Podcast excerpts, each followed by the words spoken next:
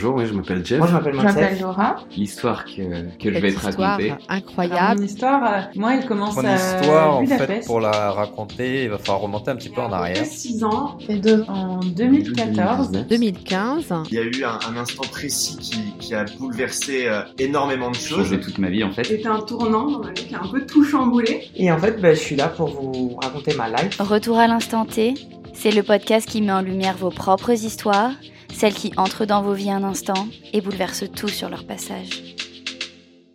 Bonjour à tous et bienvenue dans le 16e épisode du podcast Retour à l'instant T, le podcast qui met en lumière vos propres histoires, celles qui entrent dans vos vies un instant et bouleversent tout sur leur passage. Aujourd'hui, nous allons découvrir l'histoire d'Isabelle. Pendant son enfance, Isabelle était renfermée sur elle-même. Ayant grandi dans une sphère familiale compliquée où elle ne recevait pas d'amour, elle était mal dans sa peau et très timide avec les autres. Passionnée par l'univers artistique et médiatique, une amie l'invite sur le plateau d'un tournage organisé par son père. Elle se retrouve alors à un dîner, entourée d'inconnus, où à 14 ans, quelqu'un va lui donner un conseil qui va radicalement changer sa vie. Partons ensemble à la découverte de l'histoire d'Isabelle. Retour à l'instant T. Bonjour à tous et bienvenue dans cet épisode de Retour à l'instant T. Aujourd'hui, nous recevons une journaliste culture, auteure conférencière, podcasteuse et artiste.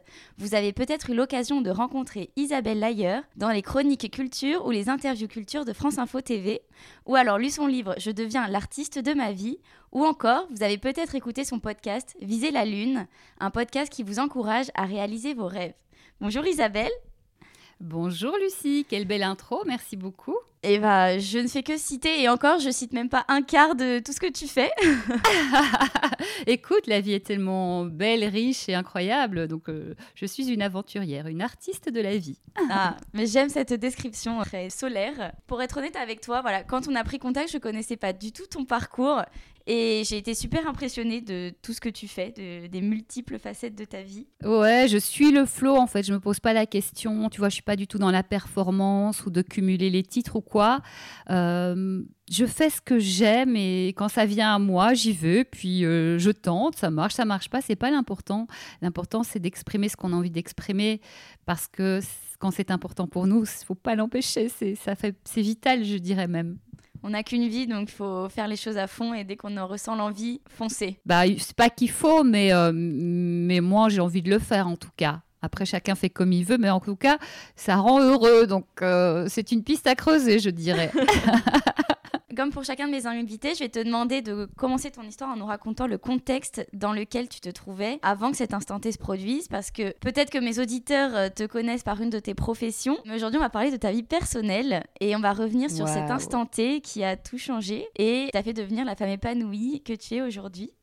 Donc, est-ce que tu pourrais nous remettre dans le contexte avant que ton instant T se produise, afin de comprendre qui tu étais à ce moment-là et voilà qu'on puisse se plonger dans ta vie? Tout à fait. Alors, l'instant T, je devais avoir 13-14 ans. Donc, j'étais. euh, moi, j'ai grandi dans une famille qui fonctionnait pas très bien. Donc, euh, pas d'amour exprimé, des problèmes de tout, hein, d'argent, de relations, enfin, euh, un peu tous les problèmes, voilà. Donc, autant te dire que j'étais un enfant qui était euh, pas bien dans sa peau, pas bon, pas aimé, donc c'est difficile de se développer comme ça. Donc c'était vraiment j'étais euh, en souffrance, je me sentais pas comprise, je me sentais, euh, j'avais l'impression de venir d'une autre planète et qu'on s'était trompé de livraison. On m'avait mis sur la mauvaise planète. Donc voilà, c'était pas c'était pas super.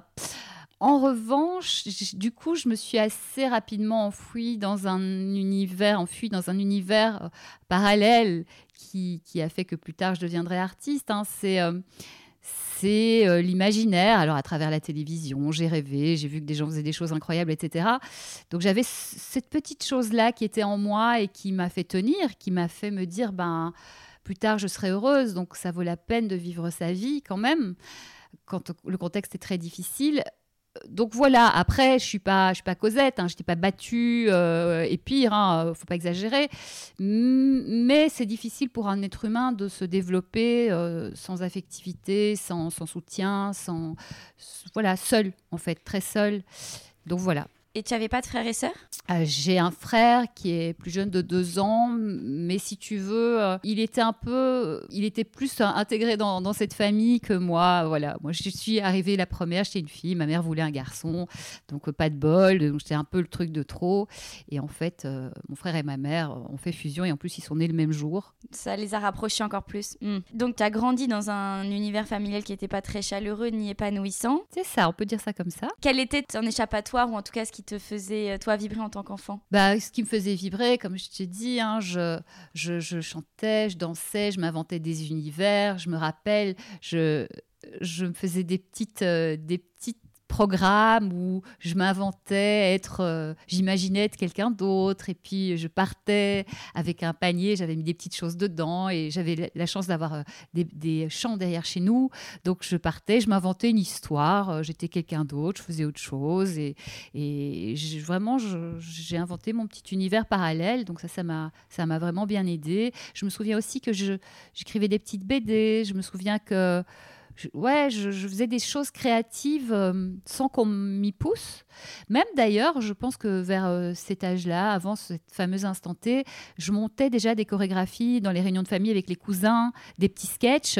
Et du coup, c'est moi qui montais tout ça, qui les faisais euh, répéter. Et puis on mettait des chaises et on, appelait les tontons, les oncles, les tantes, tout le monde, toute la famille pour nous voir. Et, et, on montait, je montais un petit spectacle. Mais c'est fou parce que je ne prenais pas de cours encore de chant, de danse, de théâtre. C'était un truc qui m'est sorti. Alors peut-être que je l'ai vu à la télé, j'en sais rien, mais c'était vraiment c'était euh, une vocation, une, une évidence pour moi, quoi. Et quand j'y repense, je me dis c'est complètement dingue en fait.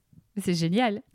Alors donc, comme je te disais, j'étais vraiment euh, une euh, jeune ado très très mal dans sa peau, mais j'étais déjà passionnée par tout l'univers artistique, la télé, les, les, les fictions et tout. Et j'avais une amie qui s'appelle Aurélia qui m'a euh, Aurélia Desmazières, pourtant ça fait euh, très longtemps qu'on ne s'est pas vu, qui m'a invité sur le plateau d'un tournage.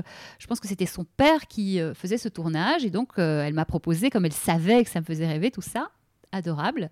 Et du coup, j'ai fait oui, oui, oui, tout à fait, je viens. Sauf que c'est une fin de tournage. Donc, à la fin de tournage, dernier jour de tournage, on fait une fête de fin de tournage. Donc, je me suis retrouvée à une grande table avec plein de gens à manger loin de installée loin de ma copine, euh, me sentant bah, pas très légitime à être là, ne connaissant personne, étant mais tellement timide. J'étais vraiment, mais je, je je sais pas si c'est possible d'être plus timide que je ne l'étais, tellement j'étais aussi mal dans ma peau. Enfin, je me sentais vraiment, mais tout sauf à ma place. J'avais pas forcément d'argent pour moi pour payer ce dîner. Donc, je, enfin, vraiment, je me sentais pas bien, quoi. Et donc, je me retrouve assise à cette table, loin de ma copine et euh, en tête à tête avec mes petits pois à manger. Euh, et puis, tout à coup, à droite, j'entends une voix qui me dit Tu ne parles pas? Et je fais Oh là là là là, on est en train de me parler, c'est pas possible. Euh, je suis là, oh là là, mais si on me parle, je dois répondre, c'est horrible. Je lève, je tourne la tête vers cette personne et je vois une femme blonde d'un certain âge, adorable. Et je fais Pardon? Elle me fait Tu ne parles pas? Et là, je fais, oh là là là là, faut que je réponde, oh, c'est horrible. Donc, je rassemble toutes mes forces et je fais, je suis timide. Elle me fait, pardon? Je merde, je dois répéter. Je suis timide. Elle me fait, ah, tu es timide. Ok. Eh bien, tu sais quoi? Je vais te donner un conseil. Écoute bien. Tu sais, les gens, ils adorent parler d'eux. Donc, ce que tu n'as qu'à faire, tu n'as qu'à leur poser des questions. Tu verras que déjà, tu sauras quoi leur dire donc tu te sentiras mieux par rapport à eux. Et eux, ils seront hyper contents de pouvoir parler d'eux parce que vraiment, ça les passionne de parler d'eux-mêmes. Et donc, ils seront contents avec toi parce que tu leur parles, tu leur permets de parler d'eux. Et toi, bah voilà, tu vas, tu sauras quoi leur dire. Et là, j'ai fait, ok, d'accord. Et je suis retournée la tête devant mes petits pois, merci madame. Voilà. Mais dès le lendemain, j'ai commencé à mettre ça en place avec mes copains, mes copines à l'école et tout ça. Et du coup, au fur et à mesure, déjà effectivement, je savais quoi dire aux gens, parce que comme je te disais, moi je me sentais très différente de tout le monde, je fonctionne euh, assez différemment, voilà, je, suis différente de toute façon, mais euh, finalement, est-ce qu'on n'est pas tous différents? Mais je ne trouvais pas ma place. Et donc j'ai commencé à poser des questions aux gens euh, sur leur passion, sur tout en fait. Et donc les gens, effectivement, ils me répondaient, mais en plus, je me suis rendu compte que ça me passionnait que l'âme humaine, la psychologie humaine, l'humain me passionnait. Donc j'ai commencé à vraiment m'intéresser, à comprendre plein de choses. Donc je suis devenue un peu la confidente, à pouvoir finalement je les conseillais, etc. Et du coup, ça m'a ouvert au monde. Du coup, je suis devenue journaliste. Et puis, j'ai toujours gardé cette appétence, cette, euh, ça, d'être là en soutien pour tout le monde. Et à un moment, je me suis dit, mais en fait, euh, j'ai quand même une responsabilité parce que j'écoute, euh, ou je conseille, ou, j'induis des choses, mais c'est c'est une responsabilité. Moi, je ne suis pas quelqu'un de pouvoir, je ne veux pas avoir du pouvoir sur les autres, la vie des gens, je m'en fous, je veux juste qu'on soit tous heureux, qu'on soit, tous copains. Moi, ça me va. Mais je me suis dit, là, j'ai une responsabilité. Et euh, c'est là que je me suis dit, bon, là, je vais faire des, plus tard, je vais faire des études de coaching parce que euh, j'avais conscience, comme j'ai toujours euh, étudié la psychologie, lu des tas de bouquins de développement personnel, etc., j'avais conscience de, tout ce qui est transfert, projection, tout ce qui est enjeu personnel qu'on peut mettre dans nos mots envers l'autre. Et je voulais évidemment sortir de ça parce que quand on dit des choses à quelqu'un et que derrière il va faire des actions, bah, il faut que ce soit par rapport à lui, pas par rapport à nous. Et du coup, j'ai fait mes études de coaching il y a genre 15 ans, je suis devenue coach. Et en fait, cette simple, ce, simple instant T a changé ma vie parce que euh, je, ne serais pas qui je suis aujourd'hui. Ça a tout changé. Deux phrases. Cette dame, je ne sais pas qui c'est. Je l'ai vue. C'est comme un ange qui est venu m'aider dans la vie et qui est reparti. Je ne sais pas qui c'est. Je ne sais pas où elle est. Voilà, elle avait déjà un certain âge, je ne sais pas si elle est toujours là, mais euh, merci, merci, euh, merci infini quoi. Et du coup, avant dans tes relations euh, amicales, ça se passait comment? Parce que j'imagine que tu posais déjà des questions à tes amis. Bah, avant ça, pas trop en fait. C'est vraiment ça qui a tout changé. Avant ça, j'étais dans mon mal-être, donc j'étais là, mais j'étais pas là. J'étais, je subissais. Je subissais la vie, j'étais en souffrance, on s'occupait pas de moi, je, je réussissais pas forcément bien à l'école. Euh, sauf au moment où j'ai redoublé, j'ai compris, euh, euh, donc un petit peu avant ça, j'ai compris qu'en fait, je pouvais compter que sur moi et que soit je travaillais pas et j'allais avoir une vie de merde, soit je bossais et je pourrais changer mon destin. Donc ça, c'était deux ans avant, j'ai compris ça, donc j'ai commencé à bosser mais euh, je me sentais pas à ma place, je me sentais euh, pas comprise, je me sentais donc quand tu te sens comme ça, tu vas vers les autres comme ça, ça n'aide pas. Donc je faisais partie du groupe, mais sans vraiment en être quoi. C'est compliqué, hein, franchement. Euh. à quel moment tu as su que ça allait te mener professionnellement et te guider dans tous ces chemins finalement que tu as entrepris? Alors en fait, déjà, ça s'est pas fait en un jour. Ça s'est fait, euh, c'est même des décennies. Hein. Euh, faut pas croire qu'il y, a, y a tout à coup une formule magique et tout à coup euh, tout est parfait. C'est le chemin d'une vie, c'est le chemin qui se fait petit à petit aussi parce que j'ai changé des choses, parce que j'ai travaillé sur moi, parce que j'ai cherché, parce que j'ai lu beaucoup de livres développement personnel. Ça a vraiment participé à changer ma vie, vraiment. C'est pour ça que j'en ai écrit un. Et en plus avec des exercices, parce que si on ne met pas en, action, tu peux lire le, meilleur livre de développement personnel du monde. Si tu le mets pas en action, ben dans deux mois, tu l'as oublié. Moi, ce que je faisais, c'est que même quand il n'y avait pas d'exercice, comme dans la plupart de ces livres-là, je me créais des exercices sur, sur base de ces, ces, ces livres parce qu'il faut vraiment, euh, mon slogan de coaching, c'est l'action, c'est la solution. Il faut vraiment le vivre pour l'implémenter dans ton corps, pour l'expérimenter et pour en faire quelque chose et par essai-erreur. Donc, euh, j'ai avancé par essai-erreur. Et puis, je vais te dire un truc, j'ai pas vraiment eu de plan. Je, tu sais, moi j'ai vu justement des parents qui ont fait des choses euh, par choix de calcul, de trucs, euh, et c'est, enfin, personne n'a été heureux en fait.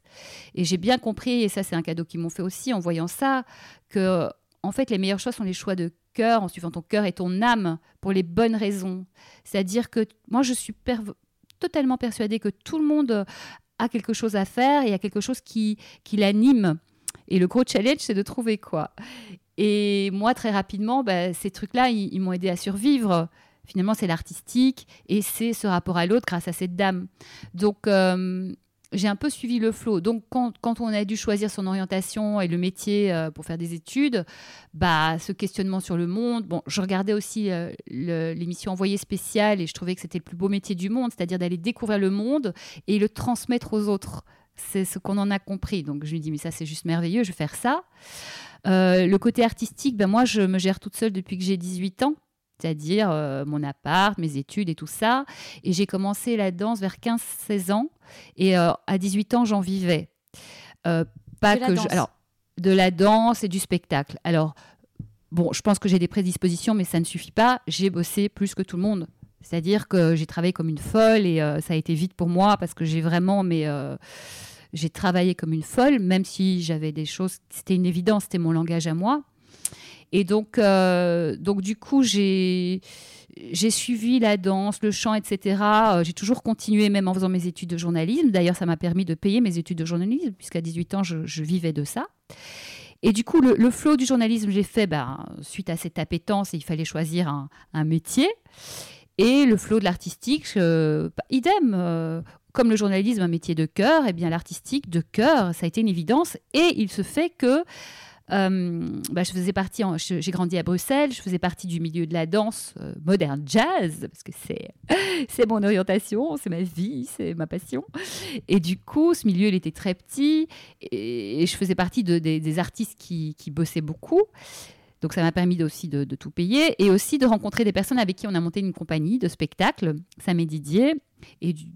De cette compagnie, j'en, en a vraiment, j'en ai vécu. Donc je faisais mes études plus la compagnie. Et à la fin de mes études, je me suis dit, OK, euh, que j'ai réussi hein, de journalisme. Je me suis dit, bon, bah, je ferai journaliste plus tard parce que là, je m'éclate trop dans les spectacles. On jouait, on chantait, on dansait, euh, on voyageait dans toute l'Europe. On a fait des shows devant 5000 personnes. Enfin, un truc que j'ai même jamais pensé à rêver tellement que c'était dingue ce qu'on faisait. Donc ça a été, euh, ça a été vraiment du bonheur. Et justement, d'où elle est venue cette idée de créer une compagnie? Euh, c'est venu de Sam et Didier. Ils avaient envie de monter quelque chose. Je pense même qu'à la limite, c'était même Didier qui était euh, spécialiste de tout ce qui est technique, euh, technique de scène. Euh, euh, tu sais, on faisait des grands shows, beaucoup d'événementiels, mais pas que.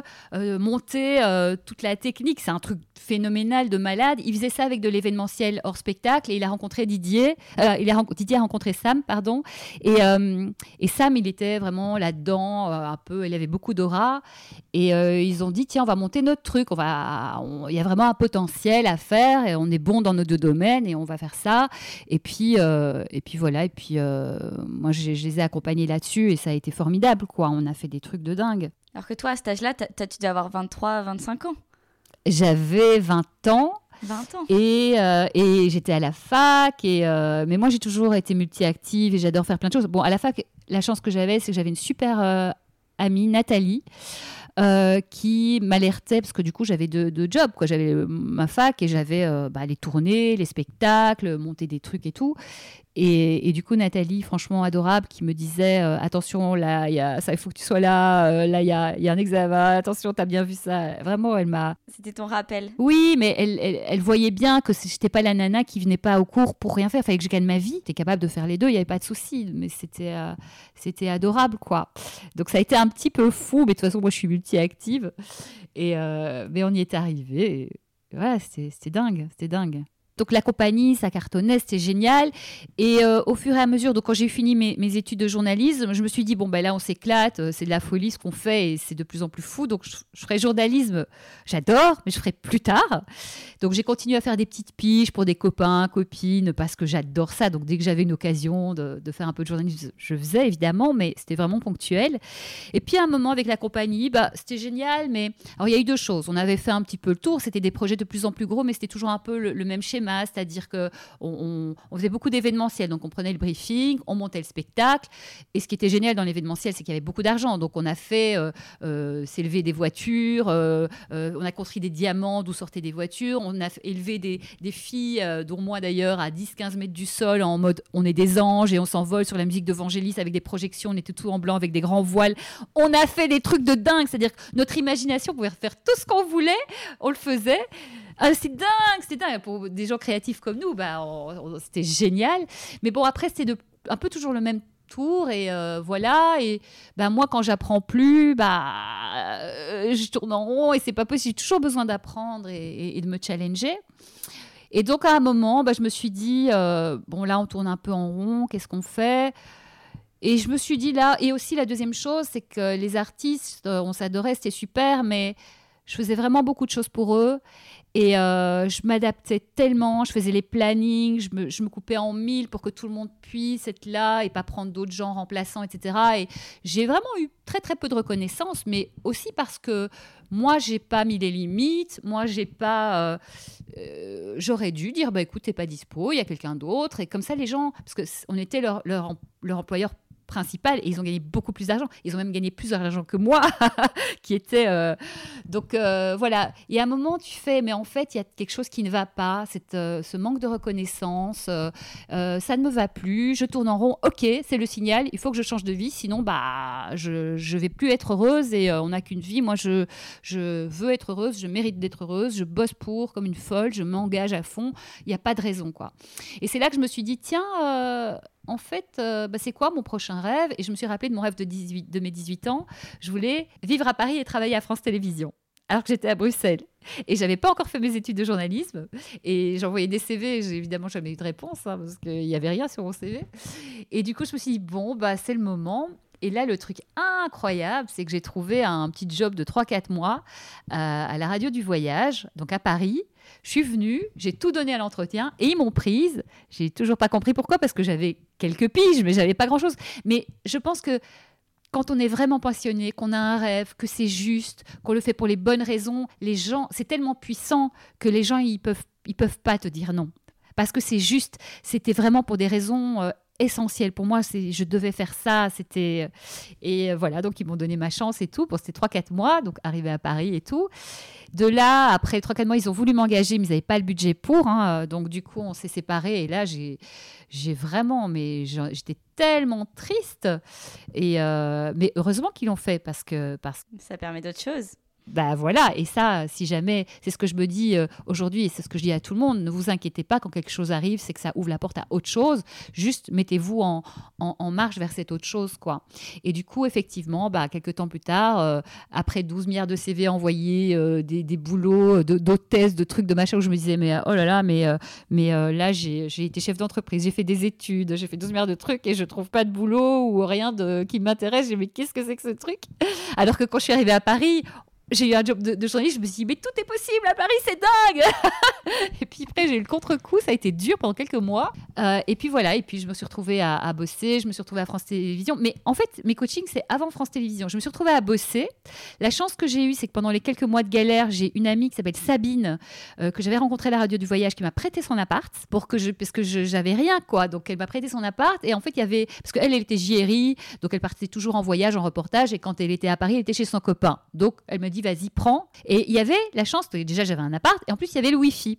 Donc euh, tout le, enfin euh, Internet. Donc tout le matin, je me levais super tôt, je me faisais une journée entière d'envoi de CV, etc. Bref, et puis à un moment, le CV a atterri chez euh, Frédéric Praillet-Dujols, qui était à la chaîne Festival, que j'ai rencontré parce qu'il il adorait mon profil. Euh, mais il pouvait pas m'engager parce qu'il n'y avait pas de budget. Et moi, le problème de mon CV, c'est que j'avais une page par activité. Donc, euh, j'étais euh, journaliste à la radio du voyage. Je faisais de l'administratif à l'époque en, Belgique. La, compagnie, ben, on faisait tout. Donc, il y avait de ça. J'étais artiste. J'ai fait de l'événementiel. Enfin, bref, j'avais plein de trucs. Donc, les gens, ils voyaient ce CV-là, ben, ça allait filer tout droit à la poubelle parce qu'ils savaient pas où me mettre, quoi. Et Frédéric, son intelligence, c'est que il a dit, mais cette fille, elle sait faire plein de trucs.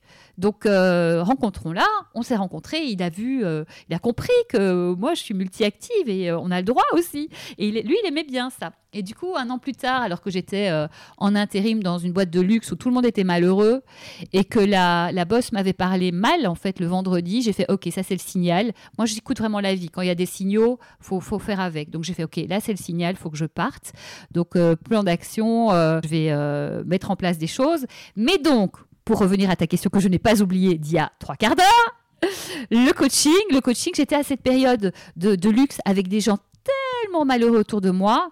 Et moi aussi, j'essayais de faire tampon, parce que moi, je n'étais qu'en en, en, en, intérim, donc j'allais pas rester, mais j'essayais de faire tampon. Et en fait, j'ai eu besoin d'humain absolu parce que c'était trop déshumanisé, il y avait trop de souffrance. Et c'est à ce moment-là que. Ah, je me souviens, j'ai fait un, test euh, sur Internet, c'est les petits tests euh, euh, que tu fais, euh, c'était 40 euros, je pense, euh, parce que là, j'étais là, j'étais un peu mal quand même, parce que c'était un peu la galère, avec toute cette souffrance autour de moi. Et puis moi, j'étais pas dans mon rêve à ce moment-là. Et je fais ce test et vous êtes faite pour quoi? Vous êtes faite pour être artiste, Vous êtes faite pour être. J'ai Bah oui, je sais. Vous êtes faite pour être journaliste Je pense qu'il y avait Bah oui, je sais. Vous êtes faite pour être diplomate J'ai dit Oui, euh, ok. Et vous êtes faite pour être coach j'ai fait ah bon? Mais c'est vrai qu'en fait j'avais déjà euh, je m'étais déjà intéressée à ça mais en fait j'avais acheté un livre de coaching des années avant mais c'est très business moi je suis vraiment sur l'humain je pars de l'humain et après on travaille des problématiques de boulot etc mais c'était vraiment trop business ça m'a pas parlé et du coup c'est revenu j'ai regardé, du coup j'ai fait plein de recherches sur Internet et j'ai fait ouais, ça a l'air pas mal. J'ai sélectionné euh, trois ou quatre écoles, j'ai appelé les gens et je suis tombée sur David Lefrançois qui euh, euh, se développe bien là en, développement personnel sur les réseaux et tout. Et je commence à... J'ai dû parler à trois personnes au téléphone et lui je le sens trop quoi. Et du coup on se rencontre et parce que c'était, euh, je sais plus, c'était 5000 euros, je crois, la formation. Mais je n'avais rien, moi, à l'époque. Je n'avais rien. Vraiment, je vais recommencer ma vie à zéro. J'avais rien pris de la Belgique en me disant, OK, feuille blanche, tout ce qu'on avait fait, on avait fait des trucs formidables avec Sam et Didier, mais on l'avait fait à trois. Et moi, je voulais savoir ce que j'étais capable de faire seule. Donc feuille blanche quoi. Et euh, du coup, euh, bah du coup, donc on s'est rencontrés. Euh, ces mots, je les avais jamais formulés, mais j'aurais pu les dire en fait. C'était vraiment ça. Du coup, je me suis dit, ok, je veux faire ta formation, David. Alors juste un truc, j'ai pas d'argent, je gagne au fur et à mesure parce que je travaille. Mais est-ce que tu me permets, j'ai pas le siffle, le diff ou rien. Est-ce que tu me permets de te rembourser genre 300 euros par mois, mais ça va être au-delà de la formation parce que ça. Et m'a fait, écoute, je te fais confiance et je le remercie infiniment pour ça. Et puis il a bien vu que j'étais quelqu'un de bien, de sincère et d'honnête. Et euh, donc j'ai pu, faire, euh, pu faire cette formation de coach. C'était il, y a, il a 15 ans, je crois. Et c'était, euh, fou. C'était un an. Hein. C'était pas les petites formations de coaching. En 15 ans, en 15 jours, tu deviens coach. Ça, ça me fait très peur parce qu'il y a tellement de responsabilités que c'est chaud, quoi. Non, non, c'était une année. toutes les, tout, chaque semaine, on avait nos cours. On avait, je me souviens, on avait aussi des cours audio enfin par téléphone à l'heure du midi, notre pause déj. Moi, je m'isolais pour faire les cours. On avait, euh, on a eu des séminaires, on a eu, on a été coaché. Une fois qu'on a eu suffisamment d'éléments, on a dû coacher aussi dans le cadre de notre formation, euh, gratuitement évidemment à l'époque. Euh, on a eu aussi des examens de fin d'année. On a même dû faire un mémoire. C'était et puis ça n'arrêtait pas des séminaires. Enfin, une quantité, une masse d'éléments. Mais moi, j'adore les formations et pour moi, il faut que ce soit du solide, quoi. La petite formation euh, où tu n'apprends rien. Euh, moi, j'ai besoin de nourriture de l'esprit, de, trucs très puissants. Euh, il faut que, faut, que, faut que ça dépote, il faut que ça pulse et il faut qu'il y ait du contenu, quoi, parce qu'on me l'a fait pas. et là, c'était vraiment excellent. Du coup, j'ai fini voilà cette, formation et puis et, à la fin de la formation a coïncidé au moment où, où je, je suis arrivée à France Télévisions. Donc tout s'est ouvert au même moment, un truc de dingue. Pour comprendre un peu mieux, cette formation du coup de coach, c'est très généraliste. Et coach de vie, j'imagine qu'il doit y avoir des thématiques. En fait, c'est coach de vie. Ça veut dire que, tu vois, moi, quand, j'ai un coach, il y a de nombreux coachés qui viennent, euh, de nombreuses personnes qui viennent avec des thématiques professionnelles. Parce que le boulot, c'est euh, là où on met le plus de temps de notre vie. C'est pour ça que soyez heureux au boulot, hein, sinon c'est mal barré. Mais je le, je travaille à partir de la personne. Euh, ça ne veut pas dire que, jamais j'irai en entreprise le faire, mais ce que j'aime bien en tout cas, c'est, et je l'ai déjà fait pour des entreprises, mais ce que j'aime bien, c'est quand ça vient vraiment de la personne que c'est son choix, que c'est sa décision et que donc elle paye avec son argent parce que du coup c'est un vrai investissement. Et ça veut dire que elle va se bouger ça vient d'elle. C'est pas ton boss qui. Moi, je connais des gens, leur boss leur a, les a obligés à, suivre un, coaching. Et ben, ça l'a pas fait parce qu'ils s'en foutaient. Quand tu, c'est ta démarche personnelle en entreprise comme en privé, ben, tu t'investis et tu veux vraiment. Et ça veut dire que tu reconnais que tu as un besoin. Il y a des gens qui sont dans le déni ou euh, voilà. Donc euh, moi j'ai pas, moi si tu veux, euh, le temps de ma vie il est précieux, donc je veux pas avancer, enfin bosser avec des gens qui n'ont pas envie. Moi, je préfère euh, faire autre chose, du coup, écrire des bouquins, euh, euh, monter des trucs, des concepts, faire des podcasts. mais mais vraiment, c'est pour qu'on avance. Et en plus, moi, je veux de l'efficacité absolue.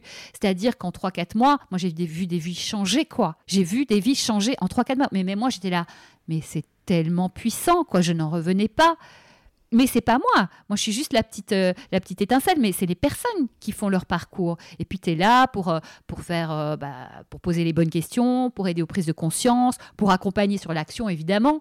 Et puis aussi, quand tu as rendez-vous chaque semaine ou toutes les deux semaines avec ton coach, bah, tu as intérêt à avoir fait ce que tu avais à faire.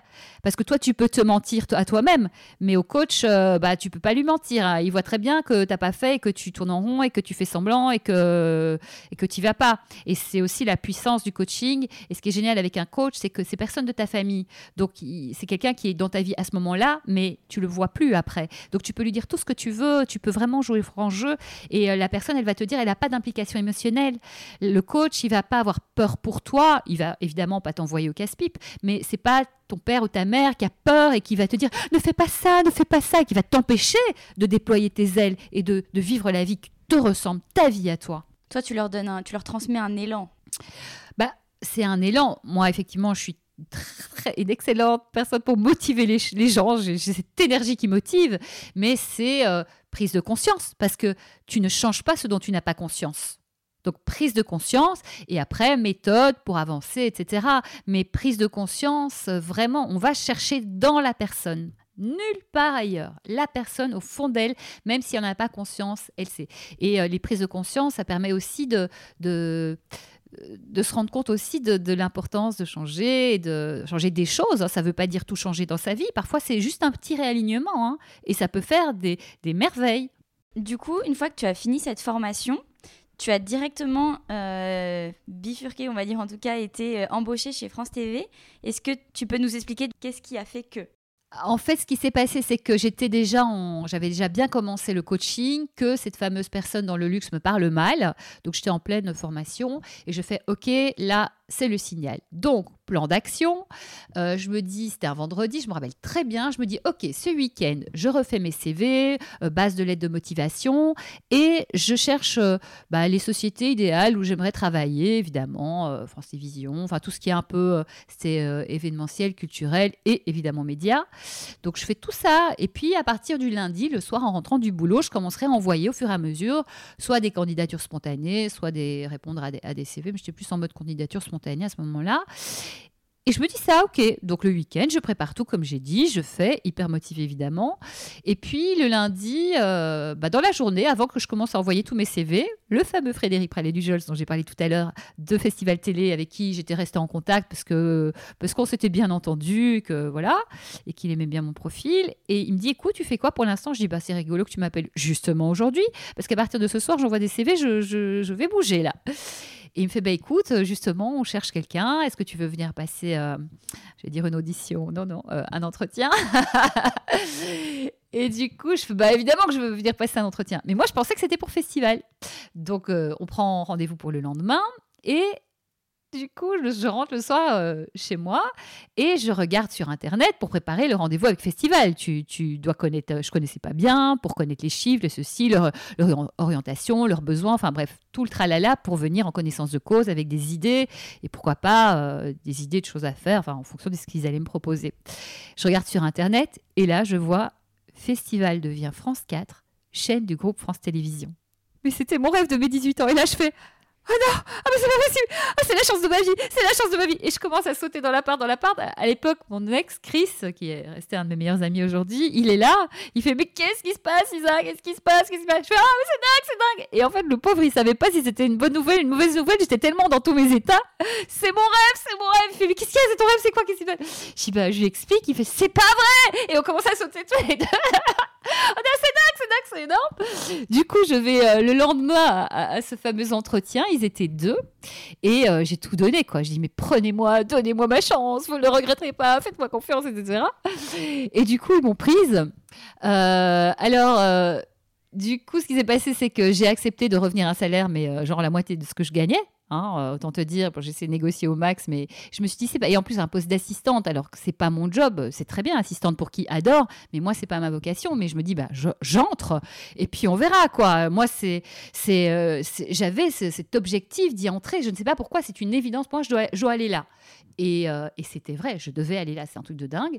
Et donc je, ok, j'entre et tout, et dis, mais comment, pourquoi vous m'avez prise et tout? Mais il n'y avait pas photo. Tu, tu, tu, les autres, c'était bah, euh, parce que euh, j'ai envie de changer. Ou toi, tu étais à fond. Enfin, on sentait ta- la passion. Donc, c'est pour ça, quand vous avez une passion et que vous êtes. Ça apporte tout. Les gens, ils vous accompagnent parce qu'ils sentent que c'est juste, que c'est vrai, que c'est vous la bonne personne. Et donc, en fait, mais ce qui s'est passé, c'est que très vite, à France 4, j'ai commencé à, proposer plein de choses, à inventer plein de choses. En fait, euh, même, euh, je, je réarrangeais des salles de, de réunion lugubres, je mettais des cadres, des trucs, des plans, des machins. Enfin, les gens, ils comprenaient pas au début pourquoi je faisais ça. Ils croyaient que j'avais un, objectif de je sais pas quoi. Je fais non, mais moi, je veux qu'on soit tous heureux, en fait. Et euh, bon, ils ont compris finalement que c'était vrai, que c'était sincère, mais ça faisait bizarre la fille qui, aide tout le monde, euh, qui veut. euh, voilà, moi, vraiment, l'harmonie, c'est un des trucs qui, est harmonie, liberté, respect. C'est mes trois euh, valeurs, on va dire, et ça doit être comme ça. Sinon, je suis pas heureuse, sinon je reste pas, en fait. Et du coup, j'ai commencé à faire ça, et puis j'avais plein d'idées. Donc, par exemple, les autres copines assistantes, euh, je, suis entrée au poste d'assistante, et les autres copines assistantes, ben, je voyais par exemple que tout le monde allait à des, des salons comme le MIP et compagnie, et qu'on était toutes à caler euh, les hôtels, les rendez-vous, enfin pas les rendez-vous, mais les accréditations, etc. Pour tout le monde. Moi, j'étais la seule assistante à s'occuper de deux personnes. Les autres assistantes s'occupaient d'une personne. Et en fait, j'ai dit aux filles, mais les filles, en fait, on, est toutes, on fait 10 coups de fil, alors que moi, je pourrais tout coordonner, je gère tout, vous me donnez tout, et puis je fais tout pour tout le monde. Soit je fais la coordination du truc, ça sert à rien que 10 personnes fassent le, même geste, en fait. Et donc, j'ai commencé à coordonner ça, etc. Et, du coup, les copines, elles me disaient, Isa, fais pas tout ça, tu sais, nous, euh, on est là depuis toujours, on changera pas de place, etc. Je fais, mais non, mais euh, déjà, je fais ça parce que je trouve qu'il faut le faire et que c'est logique. Et puis, euh, et puis, euh, il n'y a pas de fatalité. Moi, j'y crois. Et donc j'ai commencé à faire ça. Et puis en fait, de fil en aiguille, j'étais avec Frédéric et David Jaoui. Et en fait, Frédéric, il est parti sur un autre poste. Donc il y a un demi-poste qui s'est libéré. Et j'ai dit à David, écoute, tu vois bien que je fais de la coordination, que je fais plein de trucs. Donne-moi plein de choses. Je, reste euh, dans ton, assistante, mais donne-moi plein de trucs. J'avais jamais assez en fait. Moi, il fallait me, challenger. Et du coup, il a commencé par me donner euh, la mission de de- d'acheter des documentaires pour la chaîne. Il me fait, ok, t'achètes des documentaires. Je fais, ok, euh, comment je fais? Je connais personne, etc. Donc j'ai pris l'annuaire, parce que j'avais aucun réseau, j'avais rien fait. J'ai pris l'annuaire j'ai commencé à dégoter, comme c'est pas comme ça que les autres faisaient. Bah, j'ai dégoté des docs qui dormaient dans des tiroirs, euh, qui a- parce qu'en en fait le doc, une fois qu'il est diffusé, bah voilà, et c'est que les droits sont finis, c'est fait, et voilà. Donc j'ai dégoté des docs de dingue qui dormaient dans des tiroirs, qui ont fait des cartons d'audience, donc j'ai dû encore en racheter plus, ils ont augmenté le nombre de cases, ils ont cartonné, et puis à un moment, bon moi depuis le début, spectacle, spectacle, spectacle, donc euh, j'allais même à la place de David à, à des endroits où il était invité, tout ce qui est culturel, etc. Je dis, si tu veux, je te, je te représente, j'y vais, et lui ça me faisait marrer, il s'en foutait, il dit, bah vas-y si tu veux. J'ai rencontré plein de gens, mais moi je dis, la vie c'est... C'est énorme, je rencontre plein de gens, je- des trucs passionnants et tout. Puis donc à un moment, il a fallu quelqu'un pour acheter des spectacles. Comme ils ont vu que je cartonnais sur l'achat et tout ça et la négo, ils ont fait bah, fais ça en plus les spectacles. Je l'ai fait, ça a cartonné, pareil. euh, chaque fois, je trouve des solutions, etc. Et puis euh, et pour finir. euh, avec Yann Renoir et, et David, ils ont eu besoin de quelqu'un pour faire de la prod de spectacle à France 4 et ils m'ont dit bon bah vas-y c'est pour toi c'est une évidence. En plus moi j'avais fait plein de prod en spectacle donc je sais euh, faire une prod et en plus on travaille avec des boîtes de prod c'est elles qui mettent euh, la main à la pâte mais je, connaissais le contexte et j'étais voilà la bonne représentante de France 4 avec les boîtes de prod avec qui on a travaillé euh, merveilleusement que j'adore et tout c'était super et on a fait ça et du coup voilà j'ai fait que des trucs que j'ado- j'adorais quoi c'était génial et on m'a donné ma chance, mais j'ai bossé, quoi. hein. J'ai prouvé. Hein. Mais en parallèle, tu faisais quand même ton activité de coach? Oui, j'ai fait des coachings. Alors, je faisais pas euh, 50 heures par semaine, mais oui, oui, je faisais du coaching bah, euh, en dehors. le soir, le week-end. euh, oui, oui, oui. Et puis, c'était chouette. Mais tu sais, alors moi, je suis comme ça. J'ai besoin de faire plein de choses différentes parce que ça m'équilibre. Et ça me permet, tu sais, de me ressourcer de l'un quand je suis à l'autre. Moi, je suis comme ça. Et en fait, il y a des gens qui sont plutôt monotâches et c'est très bien. Et il y a des gens qui sont multitâches et c'est très bien. Moi, je fais partie de ces gens. J'ai ce besoin-là pour euh, justement m'inspirer et, et prendre de l'air, de faire plein de choses. C'est comme ça. Donc oui, oui, je faisais, euh, je faisais en parallèle. Euh, j'ai fait ça jusqu'à donc j'ai continué, j'ai fait ensuite de la coordination sur euh, France 2, France 3, France 4 de spectacles où finalement à force de faire des deals, euh, bah, en faisant inclure des grosses chaînes, on pouvait faire des choses plus grosses et donc finalement bah, on s'est dit oh, bah, c'est bien, elle fait ça bien, elle va faire ça pour les, toutes les chaînes. Et puis à un moment on m'a proposé de faire du repérage de talent que j'ai fait. Euh, donc voilà, parce que bah, c'était la suite logique. Et je me dis, bon, bah, ok, on va faire ça. Et puis ça me faisait plaisir de mettre en avant des jeunes talents euh, super doués, de pouvoir euh, leur permettre de faire de la télé en tant que chroniqueur et compagnie. Et puis en fait, bah, ce poste-là, ça n'a pas été si simple que ça parce que si tu veux, chaque prod a envie de faire son truc. Ils n'ont pas forcément envie qu'on leur propose. Donc j'ai un peu tourné en rond, j'ai quand même réussi à placer des gens, etc. Mais c'était pas aussi simple qu'il n'y paraissait. Et du coup, à ce moment-là, j'ai fait OK, bah, j'ai besoin de faire quelque chose de plus grand à côté parce que moi, j'ai besoin de me sentir utile et je me sentais qu'à moitié utile. Je faisais mon job, hein, je le faisais bien et tout, mais euh, c'était pas aussi brillant que ce qu'on m'avait vendu en fait. Et du coup, c'est là que j'ai fait mon premier spectacle, Love Cabaret. Je me suis dit OK, je vais faire un spectacle. Du coup, euh, c'est le moment. euh, Il y avait de la place et j'ai commencé à m'investir parce qu'il faut que j'investisse mon énergie débordante, comme tu le sens. Et donc là, tu t'es dit, je vais créer un spectacle, comme ça. Alors, c'est pas comme ça que ça s'est passé. En fait, ce qui s'est passé, c'est que j'ai commencé à faire des spectacles avec des gens, puisque j'ai commencé à prendre des cours de chant, de danse, de théâtre.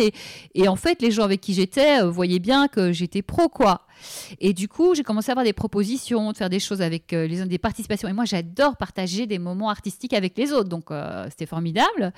Et puis, euh, en sortant d'un spectacle qui était sympa, mais si tu veux, c'était pas très professionnel. Et j'étais un peu frustrée de ça, parce que quand je voyais des choses à faire, mais c'était pas mon spectacle. Et moi, je respecte autant la volonté du, metteur en scène, son spectacle, c'est pas le mien, où j'aidais quand même sur des choses. Et aussi, bah, les gens étaient pas, ils étaient semi-pro, et des- c'était super ce qu'ils faisaient pour des semi-pros, tu vois.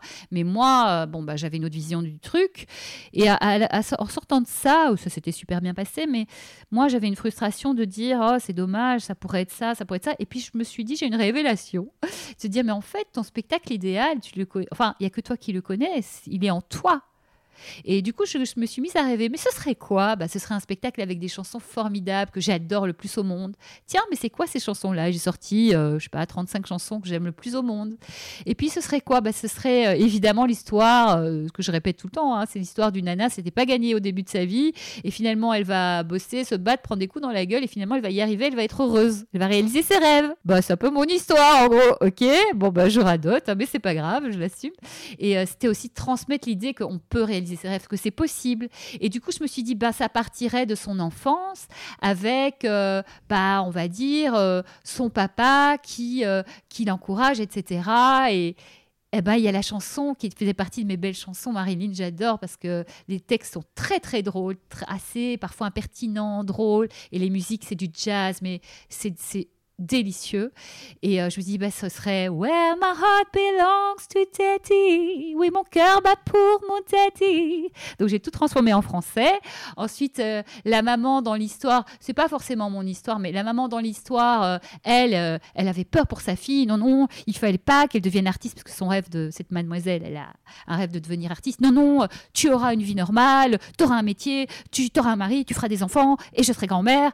Et voilà, donc en fait, j'ai une chanson que j'adore de la comédie musicale Cabaret, c'est Don't Tell Mama, ne dites pas à maman. Et l'histoire, justement, c'est une jeune femme qui dit ne dites pas à maman que je fais les 400 coups, que je travaille dans un cabaret, que je fais n'importe quoi en fait. Et mon histoire, justement, c'est une nana qui est dans un cabaret. Donc ça collait parfaitement bien. Et comme ça, de fil en aiguille, c'est l'histoire de cette nana qui quitte sa famille, qui part et qui va rencontrer des hommes, se faire avoir et aller petit à petit vers son chemin, faire son chemin. Et chaque fois, il y avait la chanson qui allait. On en j'en ai gardé 18, euh, plus ou moins. Et du coup, j'ai travaillé ce spectacle. Et ce spectacle, je travaillais les chansons que j'ai toutes adaptées en français. J'adore adapter les chansons de l'anglais en français. J'adore, c'est une passion absolue. Mais je me souviens, je faisais ça la nuit, mais parfois jusqu'à ce que j'entende les oiseaux au lever du, soleil, quoi. T'es là, mais, euh, mais parce que quand t'es vraiment dans quelque chose que t'adores, tu vois pas le temps passer, quoi. Donc j'ai kiffé ça. Euh, c'était un peu dur la journée, mais j'étais tellement heureuse que c'était chouette. Et du coup, en fait, je travaillais les chansons du coup avec euh, Michel de Taviani, mon coach vocal de l'époque, où j'étais dans, j'étais coach scénique dans son école et lui était mon coach vocal. Et, et on les travaille. Et un jour, Michel me fait, euh, Isa, en fait, euh, là on répète, tout est au point, t'es prête et tout. Tu le ferais pas ton spectacle? Ah bah ouais. J'y avais pas pensé. Parce que, attends, donc du coup, déjà, t'as une idée d'un coup, tu te dis, et puis si jamais je faisais un spectacle, il ressemblerait à quoi? Voilà. Tu te montes tout un spectacle où tu choisis les chansons, ce qui va se passer, toute l'histoire.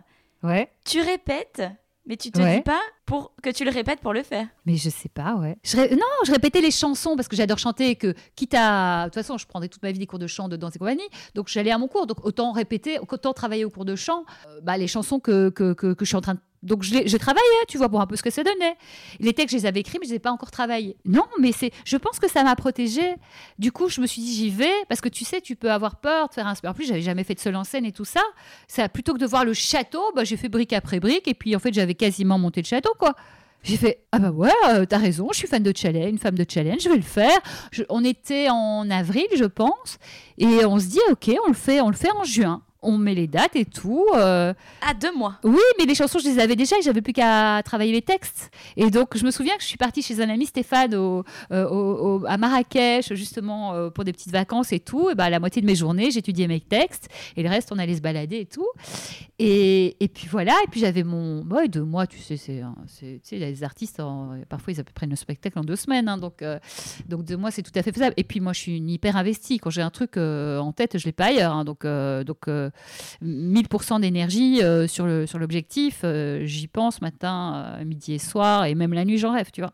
Donc j'ai bossé comme une folle, mais c'est la passion. Quand tu es passionné, t'es- t'as pas l'impression de travailler, quoi. Tu juste tu kiffes et t'es là, c'est trop génial. Et donc je me suis retrouvée bah, justement à l'atelier du chant chez Michel. Il y avait une scène, on a mis 40, 40 chaises, et puis j'ai fait mon spectacle de soir. Et ça s'est hyper bien passé. Là, tout le monde m'a dit, mais c'est incroyable. Parce que quand tu fais un spectacle ou une conférence ou un livre, etc., tu donnes tout ton cœur, mais tu sais pas si les gens vont comprendre et vont recevoir. Tu vois, tu, tu sais pas si ça va passer. Et là, c'est carrément passé. Donc, j'ai fait, ah ouais, il y a quelque chose. Du coup, je me suis débrouillée pour trouver une petite salle grâce euh, euh, à quelqu'un, euh, Patrick Niedo, qui m'a mise en contact avec un de ses copains. Enfin bref, j'ai eu une salle et j'ai fait, j'ai fait un spectacle dans cette salle, une toute petite salle, et j'ai fait venir mes copains, François Trochet de M6 et Isabelle Gelin qui était à l'époque à Comédie. En fait, on était homologues dans l'achat de spectacle. Euh, donc, euh, on- donc, je savais que eux, ils sont pros, ils ont un, regard pro, et je voulais vraiment qu'ils me disent. Je, dis, dites-moi les gars, franchement, si c'est pas bien, dites-moi, je m'en fous en fait. Je, juste, je veux savoir. C'est chouette pour mes copains, évidemment, mais euh, ou pour des gens qui sont pas professionnels. Mais moi, je veux un, vrai retour pro parce que est-ce que je vais aller l'étape supérieure? Enfin, tu, il faut être sûr, tu vois. Ils sont venus et euh, tous les deux m'ont dit c'est super. Et, François m'a dit mais, mais euh, enfin, il était, euh, il avait les larmes aux yeux. Il m'a fait mais Isa, tu dois, tu dois continuer en fait. Et enfin, ça m'a choqué, ça m'a choqué. J'ai fait et je savais que c'était juste pour moi et je savais que ce message de croire en ses rêves, même dans Love Cabaret, mon premier spectacle, évidemment, il y était. Et enfin, la façon, l'émotion qu'il a eue, je me suis dit bah ok, en fait, euh, il a, enfin, ça m'a rendue heureuse parce que je voulais vraiment le faire ce spectacle, mais mais je voulais pas m'illusionner quoi, parce qu'il y y a des tas d'artistes qui croient ce qu'ils font est bien et puis c'est c'est pas bien, mais peut-être que c'est juste pas prêt, hein, mais en tout cas, je voulais pas me tromper. Et du coup, voilà. Et du coup, je me suis retrouvée à, chercher une salle. Et je me suis retrouvée au gymnase. Euh, gymnase, en fait, Jean-Pierre, euh, du gymnase, que j'avais un peu aidé sur des trucs et tout. Quand il a appris, euh, il m'a dit bah, écoute, si tu veux, il y a une salle. Tu vois, aider les autres sans espérer rien en retour. Moi, j'aide- les gens. Alors, j'ai appris à ne plus aider n'importe qui. et les gens irrespectueux ou les gens qui sont égoïstes, qui font que prendre, j'arrive à maintenant à, à voir. Et mais je suis vraiment sinon dans l'entraide. Moi, je veux. Ma société idéale, c'est une société où, où tout le monde s'entraide. On n'est pas obligé de tous s'aimer, mais il y a du respect, on s'entraide, solidarité, et puis euh, on avance tous ensemble. Quoi. Et c'est ce que j'ai- avec euh, tous les amis qui m'entourent. Et, euh, et là, en fait, voilà, il m'a aidé en me prêtant une salle et puis et puis là j'ai joué ce spectacle et du coup et là c'est génial donc pendant ce temps je bossais à côté hein, donc ça a été un peu foufou comme période et là est venu Philippe Davila qui est un super artiste qui était euh, qui était dans la comédie musicale Roméo et Juliette il était euh, Mercutio euh, dans cette comédie musicale donc un des rôles principaux et Philippe en fait on s'était connus à, Bruxelles on avait fait des plans de jeunes artistes parfois certains foireux d'ailleurs et euh, on s'entendait bien, un- on s'aimait bien. On ne s'est pas beaucoup, beaucoup fréquenté, mais on s'aimait bien. Et, euh, et on s'était retrouvés, il faisait un spectacle à Paris, on s'était retrouvés peu avant. J'étais allée lui faire une surprise, j'étais allée le voir. Et à la sortie du spectacle, on s'était retrouvés avec beaucoup de bonheur. Et donc, euh, plus tard, quand j'ai fait ce spectacle, il est venu voir. Et euh, à la sortie, euh, il m'a dit euh, c'est super en fait, tu es une belle artiste. Et que lui me dise ça, pour moi, ça m'a fait pleurer, hein, on va se le dire. Tu es une belle artiste, c'est un beau, as un beau message, c'est beau, il y a vraiment tout ce qu'il faut. Maintenant, il faut aller plus loin. Il te faut un metteur en scène, il te faut une production, il faut aller plus loin, quoi. Il faut des moyens et tout. Et je dis, mais tu sais, Philippe, moi, je fais tout. Enfin, tout ce que j'ai fait sur ce spectacle-là, ça ça n'a rien coûté puisque c'est mes idées. Je m'étais débrouillée sur les décors et j'ai mis mon super ami Chris, le fameux Chris, à la régie. Il n'a pas eu le choix.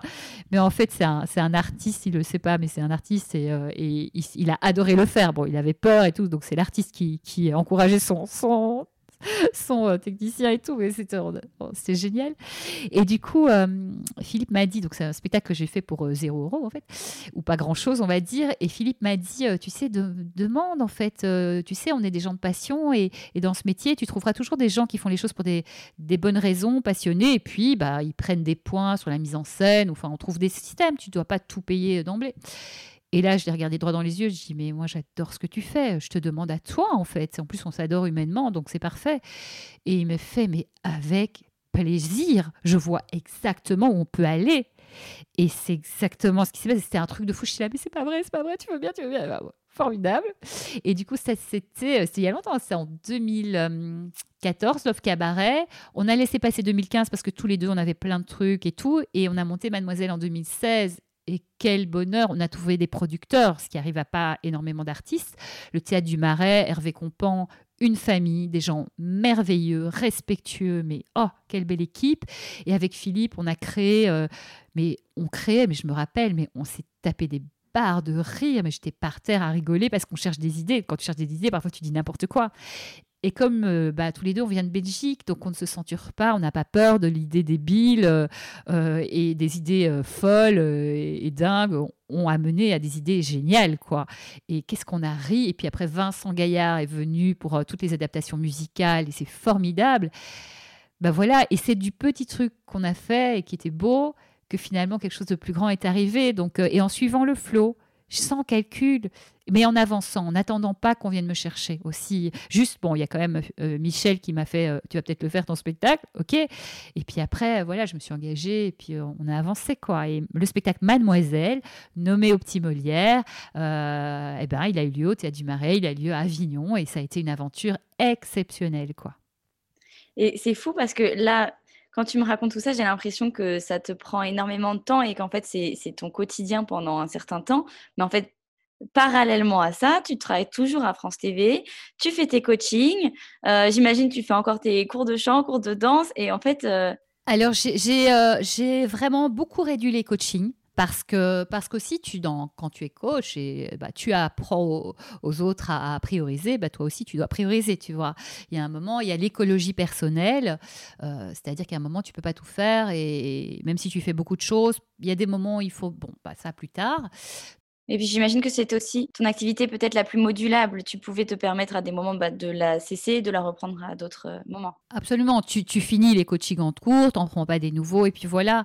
Euh, j'ai quand même donné des, des stages de, euh, prise de parole en public, des stages euh, de chroniqueur radio-télé, et des stages aussi de, de coaching scénique à travers le chant, et qui est en fait du développement personnel, où on travaille sur la confiance, et c'est fou. Ça, j'ai quand même donné euh, par-ci par-là, mais ponctuel, mais pas des engagements au long cours euh, sur des coachings. Donc voilà, oui, oui, ben, il y a un moment, on n'est que des êtres humains et c'est déjà super. hein. donc voilà, donc j'ai fait ça, mais déjà c'était intense. hein. Déjà, j'en ai fait beaucoup. euh, Ouais, ouais, c'était intense, mais c'était super. Et donc, une fois que Mademoiselle est euh, parue au théâtre, euh, nommée, j'imagine que voilà, il te faut un nouveau projet. Ben, en fait, le truc, c'est que c'est, on a fait Avignon, et ce qui s'est passé, c'est que donc la suite d'Avignon, c'est tu vends des dates et du coup tu fais des tournées. Et il suffit que notre producteur a pris une personne euh, qui n'est pas la, juste personne pour faire euh, ce métier que d'aller euh, euh, faire venir des, gens qui programment dans les salles et que les gens viennent acheter le spectacle et le diffusent. Et donc, en fait, juste, elle a amené personne. À Avignon, on a eu, je sais pas, une vingtaine de représentations et le travail de, ces personnes-là, chargées de diffusion, c'est d'amener des gens. Et en fait, elle a dit qu'elle avait le réseau, elle l'avait pas. D'où l'importance de choisir les bonnes personnes au bon endroit. Je l'avais un peu dit à mon producteur, j'étais sûre que, parce que sur la période de Paris, elle a fait amener personne, j'étais sûre que la bonne personne et tout. Et comme c'est quelqu'un de vraiment de bien. Il voit le monde comme il est, donc il pense que les gens sont bien et honnêtes. Et, euh, et ça s'est pas passé comme ça. Et, je, je sur tous les spectacles qu'elle a géré à Avignon, voilà. Donc elle a un peu tué le spectacle, donc il s'est arrêté parce qu'on l'a pas vendu. Il aurait refallu faire euh, tout, euh, tout un investissement et tout ça, et, si tu veux, euh, voilà, c'était pas le moment après. Et euh, moi je me suis dit, ok, Mademoiselle, c'est pas grave, nomination Timolière, c'était formidable.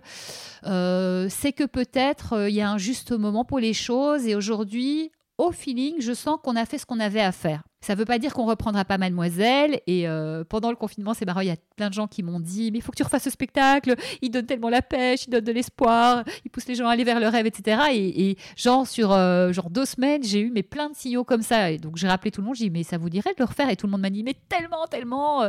Alors, euh, peut-être pas forcément avec ce producteur-là, mais en coproduction, parce que ce producteur, c'est le un des papas de Mademoiselle, donc d'une manière ou d'une autre, il fera toujours euh, partie de l'aventure et voilà, on on n'abandonne pas son papa, quoi.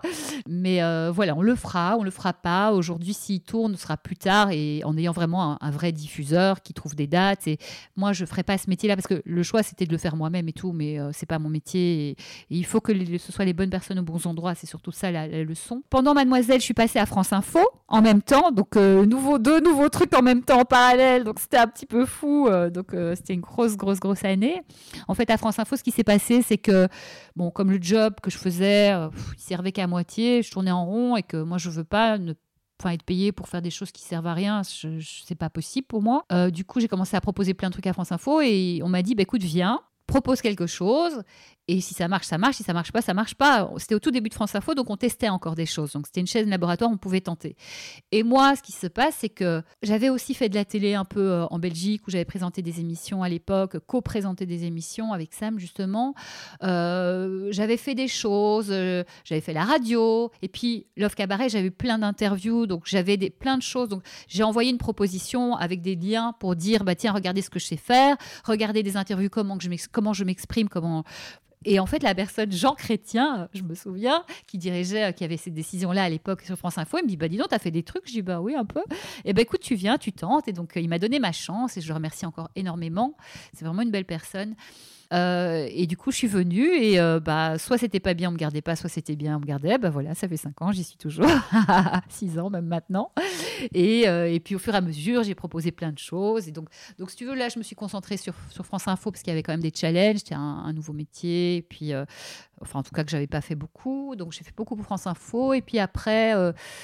J'ai repris d'autres choses. Le projet suivant, je pense que ça a été 2020, donc 2016-17 Mademoiselle, 18-19 France Info à fond, plus chanter, danser, faire des petits trucs avec les uns les autres. 2020, c'était le podcast euh, Viser la Lune. Là, tout à coup, j'ai eu un flow. Il faut que je fasse un podcast. Je sais pas pourquoi, il faut que je fasse un podcast. ah, ben moi, les choses me viennent. Tu vois, ça monte, ça monte, et puis il y a une évidence. Et je suis mes évidences. Ça marche, ça marche pas. Je, je vais voir ce qu'il y a derrière la porte, tu vois. Puis si ça marche pas, c'est pas grave. hein. Au, au moins, je sais. Et du coup, je me souviens que tous les, tout Noël 2019, les deux semaines, j'ai tout appris sur le podcast. C'est-à-dire que je faisais du 16 heures par jour à lire des articles, écouter des podcasts, écouter des podcasts qui nous apprennent à faire des podcasts, euh, euh, tenter des choses, inventer, à, avoir le matos, euh, m'entraîner, etc. Donc ça, au bout de 15 jours, j'ai dû faire, mais je sais pas combien de centaines d'heures là-dessus, mais je, je vraiment, mais c'était du jour et nuit, 7 jours sur 7. Donc je me suis pas trop reposée, mais j'étais tellement passionnée.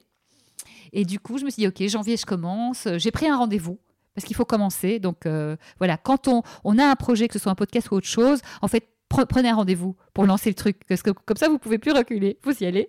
Donc j'ai pris mon rendez-vous avec Marianne James, artiste que j'adore, qui est une femme très généreuse, formidable. Et du coup, euh, je suis allée chez elle.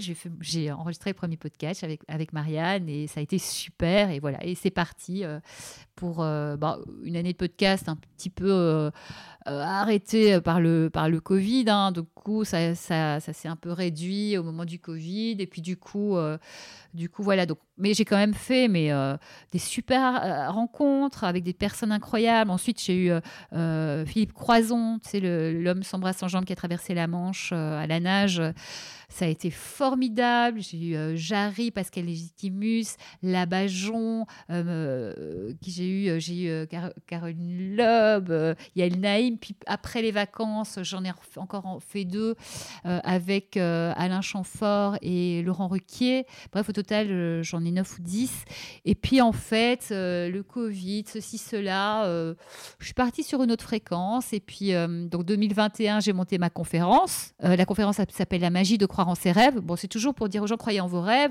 Viser la lune, c'était pour que les gens comprennent qu'il y a des hauts et des bas et que c'est pas parce qu'il y a des bas qu'il faut s'arrêter. Au contraire, c'est ça qui va nous apprendre à mieux nous centrer, comprendre ce qu'on n'a pas compris et finalement aller au plus juste endroit. Et ils le disent tous en fait que c'est ça qui les a fait grandir et que finalement ceux qui réalisent le rêve, un de leurs points communs, c'est ceux qui n'ont pas arrêté à la première déconvenue. Donc c'était vraiment ce message que je voulais passer. C'est pour ça que je voulais avoir des, des personnalités parce que je trouvais qu'on calque derrière elles une image de réussite, mais on ne sait pas ce qu'il y a derrière. On croit que ça a été facile et tout, tu, tu dis, mais respect pour ce qu'elles ont vécu. Chaque fois, je trouve que ces podcasts, ces interviews leur rend hommage parce qu'on voit le, courage, l'abnégation, la force, euh, vraiment tout ça. Et on me dit que c'est très, très, très inspirant, tout ce qu'ils disent. Et on se sent pas seul aussi face à nos difficultés parce qu'on se rend compte que eux aussi, ils ont eu ces difficultés. Tu vois et du coup, bah, la, la, la, conférence La magie de croire en ses rêves, c'est en 2021 et c'est euh, au moment où tout le monde était dans ce confinement, et moi j'étais beaucoup en soutien psychologique pour les uns et les autres, euh, euh, de dire, euh, mais en fait, il y a des gens qui partaient en vrille alors que, en fait, il n'y avait pas de problème. Hein, ils n'avaient pas perdu leur emploi, euh, ils n'étaient pas malades, leur famille n'était pas malade, mais ils sont partis en panique aussi parce qu'on nous abreuvait de, de, messages paniquants et tout ça. Et du coup, j'ai fait beaucoup de, soutien psychologique. Et à la fin de ça, je me suis dit, non, mais cette conférence à laquelle je pense depuis si longtemps, il faut la faire. Je me suis dit, OK, plan d'action, juillet, août, tu la mets en place, enfin, jusqu'à euh, juillet, août, hein, on devait être en avril quand je me suis dit ça tu, commences, tu prépares, mais ça doit être prêt pour fin août. Et puis, il faut absolument que tu aies au moins deux, deux endroits où tu la testes. Et donc, je commence à la préparer et vers, euh, vers euh, justement euh, la fin de la préparation, donc vers juillet, je pense, j'ai deux opportunités qui viennent à moi pour la faire, tu vois, mais quand tout est juste, l'univers entier conspire. Quand tu t'engages, l'univers s'engage et les choses, ça vient à moi, quoi. quelque chose qui vient en moi où je propose, alors qu'on ne m'avait pas forcément proposé à ce moment-là, mais je propose. Enfin, le contexte fait. Mais il faut être ouvert aussi pour, euh, pour se dire, bah tiens, là, je peux le proposer. Tu vois, j'ai co-créé cette, cette possibilité. Et du coup, je l'ai faite euh, à, l'EAS d'abord, qui est une école d'humoristes. Euh, René Marc euh, qui, qui, euh, qui est le patron de cette, école, voilà, m'invite à la faire et, et, ça se passe mais merveilleusement bien. Les élèves, on m'a dit, les élèves en parlent encore. Je suis venue un vendredi, les élèves en parlent encore le lundi. Ça les a fait vraiment réfléchir et tout, c'est super. Et puis je l'ai faite aussi pour l'IET Lyon 2 à Lyon. Du coup, j'y suis allée pareil, on m'avait contacté euh, parce qu'ils avaient un, justement un événement et pour que je sois marraine de l'événement et que je propose éventuellement d'autres choses. Si j'avais d'autres choses à proposer, je dis bah si vous voulez, je fais la conférence. Ça s'est super bien passé. Ils ont d'ailleurs posté derrière sur LinkedIn. J'avais même oublié de poster. Moi, qui poste quand même pas mal. J'avais carrément zappé de poster. Euh, ils ont posté sur LinkedIn. C'était super. Merci Isabelle Layer. C'est formidable la conférence. Donc, euh, donc je me suis dit bon, ben, je pense que la conférence en est pas mal. Et de là, ce qui est fou, c'est que sur LinkedIn, des gens de France Télévisions, de la Fondation Engagement Média Jeune de France Télévisions, Melvina Mestre en l'occurrence, a vu ça. Donc c'est France Télévisions, on se connaît euh, un peu avec Melvina. Elle me dit, mais tu fais ça, toi? Je dis, bah oui, je fais ça. Est-ce que tu veux bien, euh, pour les associations, venir euh, C'est bénévole, mais c'est pour aider des gens et des jeunes, pour leur donner la pêche et tout ça? Je dis, mais carrément, moi je veux aider. Effectivement, cette conférence, bah, tu vas à des endroits, euh, tu l'as fait payer, mais le côté euh, contributif, euh, associatif, évidemment qu'il faut contribuer. Donc, donc du coup, voilà, je, je, l'ai déjà faite avec la fondation, la mise en place. On l'a faite à l'ENA en plus, en collaboration France Télévisions et, et Déclic, qui est une super association à Strasbourg. Là, on a un autre projet. Enfin, tu vois, l'un dans l'autre, les choses viennent. Donc voilà, et puis, puis voilà, et puis euh, projet 2022, c'est le livre. À quel moment tu t'es décidé ou cette idée justement t'a traversé l'esprit? Ce qui est incroyable, c'est que le livre, en fait, ce qui s'est passé, c'est que le livre, j'avais déjà écrit avant le confinement, j'avais déjà euh, le plus gros du livre, il était prêt et tout ça. Et euh, enfin, il était prêt. Et donc, j'avais déjà envoyé avec des maisons d'édition, j'avais trois maisons ayant pignon sur eux qui étaient intéressées. Mais c'était pas fluide quoi. Euh, une question, chaque fois un mois pour me répondre et tout. Moi, je suis, euh, moi, je suis, euh, je suis une multi-active et ça pulse quoi. Donc un mois pour répondre à une question, c'est pas mon rythme quoi. Et, et tu vois, c'était bizarre. Alors il y avait une édition finalement. Euh, la directrice de collection était hyper intéressée, mais le boss, finalement, il voulait quelqu'un qui soit plus euh, scientifique. C'était plutôt scientifique. Donc, évidemment, moi, je suis pas une scientifique, coach, je n'étais pas scientifique. Euh, donc, finalement, ça l'a pas fait, mais elle, m'a dit Oh, si j'avais ma, propre maison, il est super, je l'éditerais, mais c'est pas. Je dis Mais c'est pas grave, on verra plus tard, un jour, quand tu auras ta propre maison, on ne sait jamais. Et puis, les deux autres, en fait, c'était lent, c'était lent, c'était lent. Et en fait, à un moment, c'était pas fluide. J'ai fait. Euh, en fait, quand c'est pas fluide, c'est l'univers, la vie qui te dit c'est pas les bonnes personnes pour toi, quoi. Et du coup, sur un dernier truc un peu euh, qui, sent, qui sentait pas très bon, enfin qui m'allait pas, je fais ok, stop, c'est pas le moment. Donc j'arrête, je l'ai mis dans un tiroir. Et du coup, euh, début 2021, j'ai euh, une amie, euh, Sophie Forte, qui est une super comédienne, qui chante aussi, qui est une femme multitalent merveilleuse, qui me dit... Qui me, qui, me fait lire, elle m'a fait lire son bouquin qu'elle a écrit, mais c'est un bouquin qu'elle a écrit pour ses filles, pour raconter l'histoire de sa famille à ses filles. Et elle, elle nous l'a fait lire à nous, ses amis, à son entourage. Ça s'appelle La valise tu ris, tu pleures. Mais c'est un truc de fou, quoi. Et je dis, mais Sophie, il faut que tu le fasses publier. Elle dit, oh, je sais pas, je connais personne, c'est pour mes filles. Je dis, mais tu serais d'accord qu'il soit publié dans l'absolu? Parce qu'il faut pas forcer les gens non plus. Elle fait, ouais, ce serait génial et tout. Je dis, mais euh, fais-le. Elle dit, mais je connais personne. et au bout de trois fois, je connais personne. Je dis, bon, maintenant, Sophie, ça suffit. Sophie, ça suffit, c'est marrant. Et euh, je dis, maintenant, euh, bon, ce serait quoi ta maison d'édition idéale? Elle me dit, ok. Et je dis, tu sais quoi? Moi, je suis en contact avec plein d'attachés de presse, de plein de domaines, dont la littérature. Et il y avait un attaché de presse qui s'appelle Francis Thiers. On s'était jamais vu, mais on s'entend, mais vraiment, euh, le mec, euh, un super gars, quoi. Et donc, euh, quand on s'appelle pour des, raisons professionnelles, bah, il y a plein de fois, on reste encore à discuter 20 minutes, une demi-heure, de tout, de rien, parce que bah, c'est fluide, quoi. Et du coup, je me dis, je lui dis, écoute, Francis, je vais l'appeler, je le connais comme ça, on s'est jamais vu, mais je le sens trop, je sais que c'est quelqu'un de bien, et je sais que, en tout cas, il nous donnera les bons conseils. Je, pense qu'il acceptera. J'appelle Francis, je lui dis écoute, euh, est-ce que tu veux bien euh, aider Sophie Ce serait super et tout. Il me dit mais bien sûr. Euh, parce que je lui dis tu sais, moi l'édition, je connais pas. Je lui dis en, deux mots, tu sais, moi mon expérience, c'est pas possible un truc pareil. ça. Et il me fait mais ça veut dire que tu as écrit un livre Je dis oui, oui, en train de dormir dans un tiroir, c'est pas grave. Et je repars sur Sophie. Il fait non, non, stop, stop, stop. Euh, je peux le lire euh, Bah écoute, bah tu sais quoi, lis-le, lis-le, euh, lis-le, comme ça j'aurai un avis, un autre avis quoi. Surtout que je n'avais pas fait lire à mes, mes amis, juste aux maisons d'édition qui disaient ouais c'est super, mais, mais c'est super, mais on l'a pas fait. Donc, donc peut-être qu'ils m'ont dit Enfin, il y avait un truc bizarre. Je dis bah comme ça tu me dis, moi j'ai pas d'ego là-dessus, tu me dis c'est nul, c'est nul, il y a aucun souci. Moi je, moi je suis vraiment adepte de la Après c'est comment tu dis la vérité. Mais il vaut mieux dire la vérité et se réaligner différemment que dire n'importe quoi et que la personne continue à faire euh, plutôt que de mentir et que la personne s'illusionne et, ne change pas ce qui doit être changé. C'est juste contre-productif et c'est pas un cadeau d'amis ça. Et du coup, euh, bon, du coup, il prend le livre de Sophie, il le lit, euh, il aide Sophie et moi, je lui envoie et pareil, quelques jours après, il me fait mais c'est super en fait. je dis ah ouais? il me dit mais ouais, c'est top et tout. Est-ce que tu me, tu me permets de le proposer à des maisons d'édition bah écoute, euh, ben, avec plaisir, je vais pas dire non, la vie m'offre ce cadeau, je dis ok. Puis il m'a mis en contact avec une maison d'édition qui était partante et tout. Et en fait, ce qui s'est passé, c'est que pareil, c'était pas fluide et tout. Et il y a eu un moment où vraiment, on allait signer, on a fait rendez-vous et les gens sont très gentils, franchement, ils sont adorables.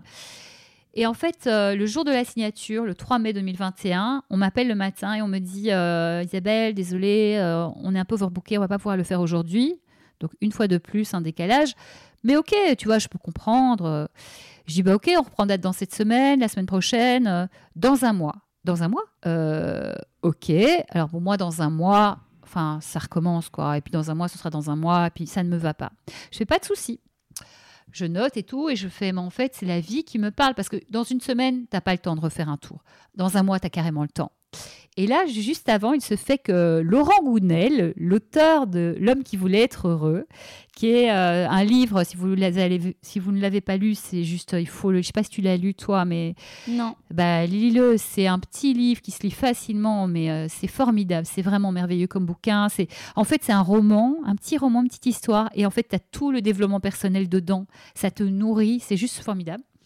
Et donc, Laurent Gounel, euh, je l'avais invité. On est déjà en contact pour différentes raisons. Donc, euh, voilà, je lui avais parlé un peu de, ces complications. Je trouvais que l'édition, c'est chaud, quoi, et tout. Il m'a dit, mais si tu veux, je connais quelqu'un, je peux éventuellement te, t'introduire. Et je lui avais dit non, parce que j'étais en cours avec cette maison. Je l'appelle, je fais Laurent, euh, je pense que la vie me parle. On va écouter ce que la vie me dit. Je dis, veux bien ren- rencontrer la personne.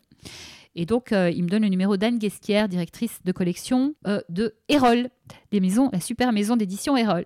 Et j'appelle Anne. Et alors, pour pas te mentir, euh, bon, bah, elle me prend parce que je suis recommandée par, euh, par euh, Laurent Gounel et tout. Une femme charmante, merveilleuse et tout. Mais j'entends bien dans ses mots qu'elle me dit écoute, voilà, il y a beaucoup de monde sur le développement personnel, il y a déjà beaucoup de livres.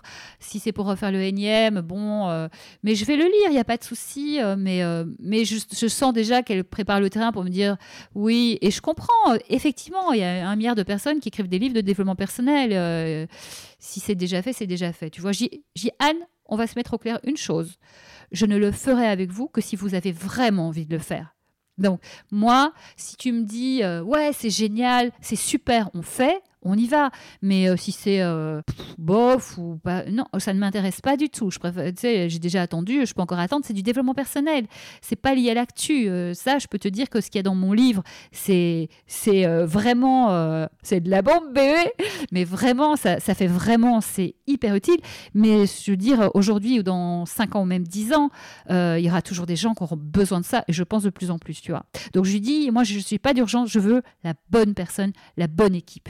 Elle me fait pas de souci, j'entends, ok. Et genre, mais même pas quatre jours après, elle me rappelle, elle fait Isabelle, on le fait, on le fait, c'est super. Il y a plein de, enfin, ça va, ça, c'est un super bouquin, ça peut vraiment aider les gens. euh, On va le faire. Je fais trop chouette. Bah, déjà son enthousiasme, j'étais là, ah, mais c'est trop génial. Ouais, donc elle était sûre d'elle.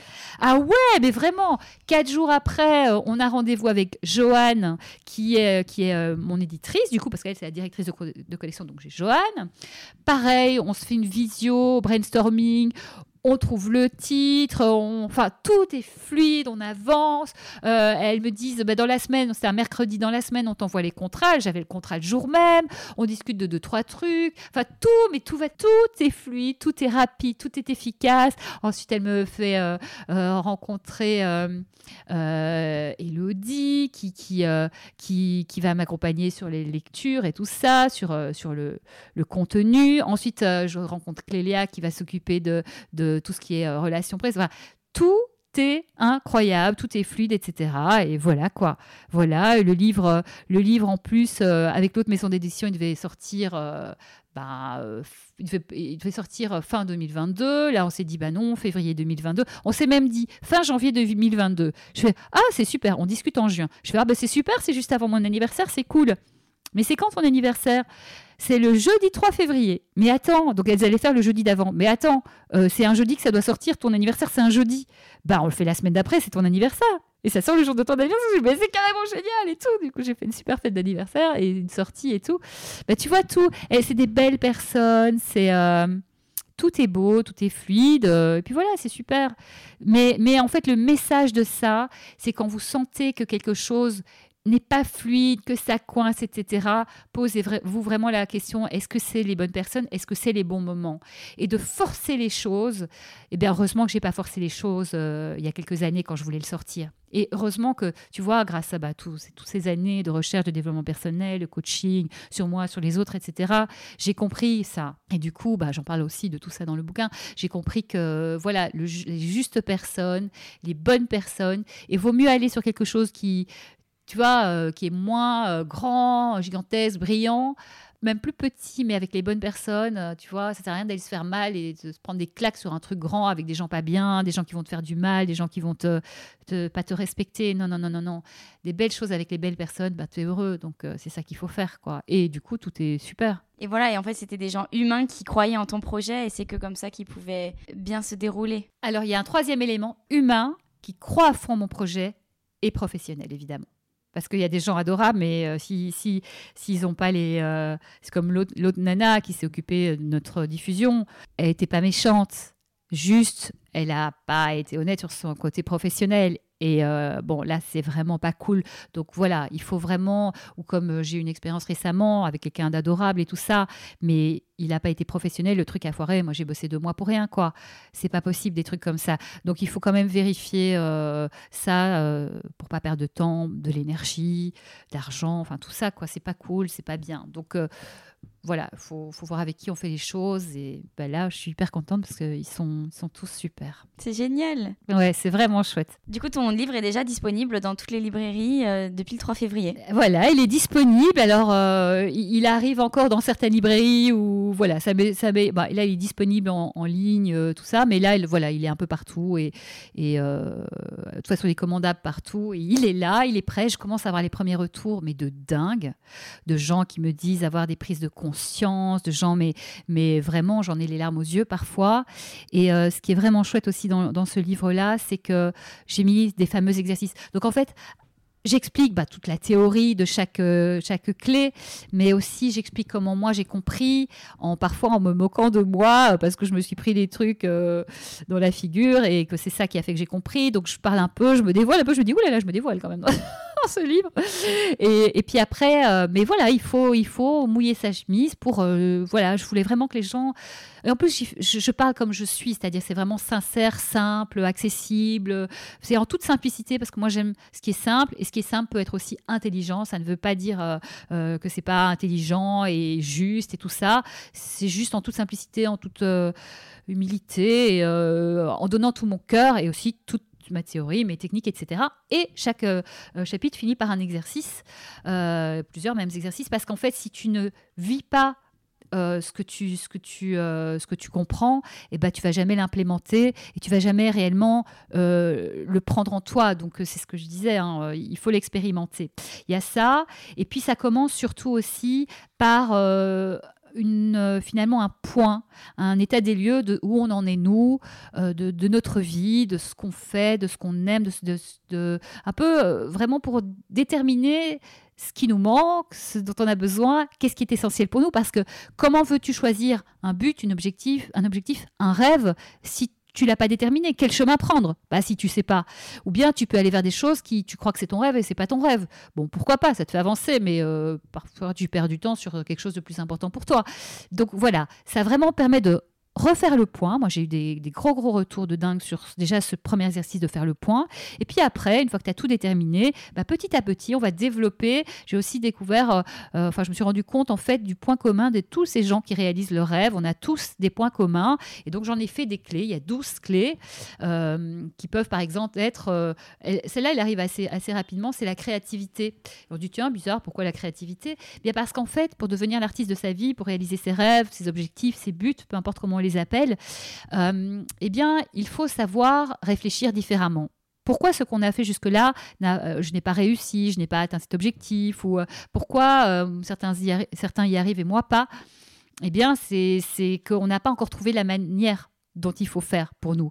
Et donc, ouvrir sa créativité, c'est commencer à réfléchir différemment. C'est-à-dire ouvrir le champ immense des possibles. C'est aussi ouvrir son esprit à ne plus s'enfermer dans je ne suis pas capable, je ne peux pas y arriver, ce n'est pas pour moi, euh, c'est toujours pour les autres, j'ai pas de chance. C'est aussi sortir de ça et rendre tout possible. Donc on commence par, euh, travailler cette clé qui est essentielle et qui va ouvrir le champ des possibles et nous aider pour attaquer et, euh, développer tous les autres points qui peuvent être euh, le rapport au jugement des autres. Il faut se libérer aussi de ça. Il y a des tas de gens qui vont pas vers leur rêve parce qu'ils ont peur du jugement des autres. Donc pareil, j'explique pourquoi, prise de conscience, exercice. Euh, on va travailler sur nos croyances. Si tu crois que c'est pas possible, bah, c'est sûr que ce sera pas possible. hein. Donc voilà, c'est à mettre les limites.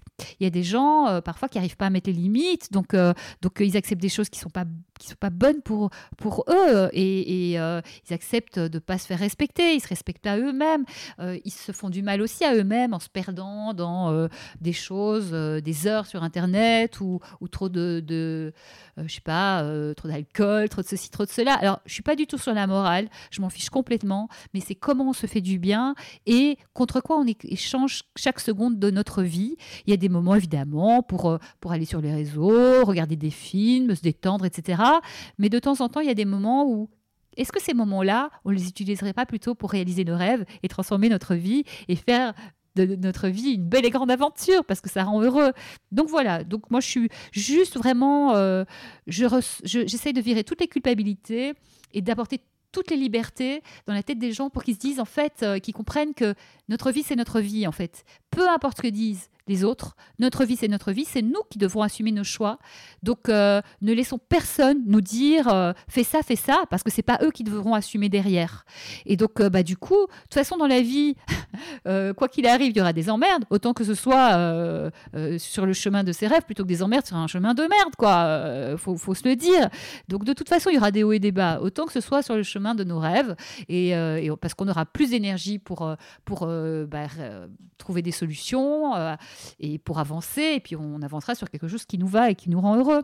Il y a euh, travailler euh, les habitudes, euh, travailler aussi le fait d'être ici et maintenant, vivre pour demain, bah, demain sera toujours demain. Donc si on vit pour demain, bah, on va pas y arriver. Et puis aussi dans le livre, et ça c'est super, j'ai des témoignages de tous ces artistes qui, chaque chapitre, c'est un thème, et au début de chaque chapitre, j'ai un petit témoignage d'artistes qui explique ben, comment ils ont fait pour sortir de ça. Par exemple, Pascal Légitimus, ben, on lui a toujours dit, euh, euh, il a fait des études de, comédien et euh, il était très bon, mais il n'était pas pris dans les grandes écoles. Et en fait, en sous-texte, les, profs lui disaient, mais en fait, t'es pas pris, t'es bon, mais juste t'es noir, en fait. Ah, mais c'est horrible. C'est horrible.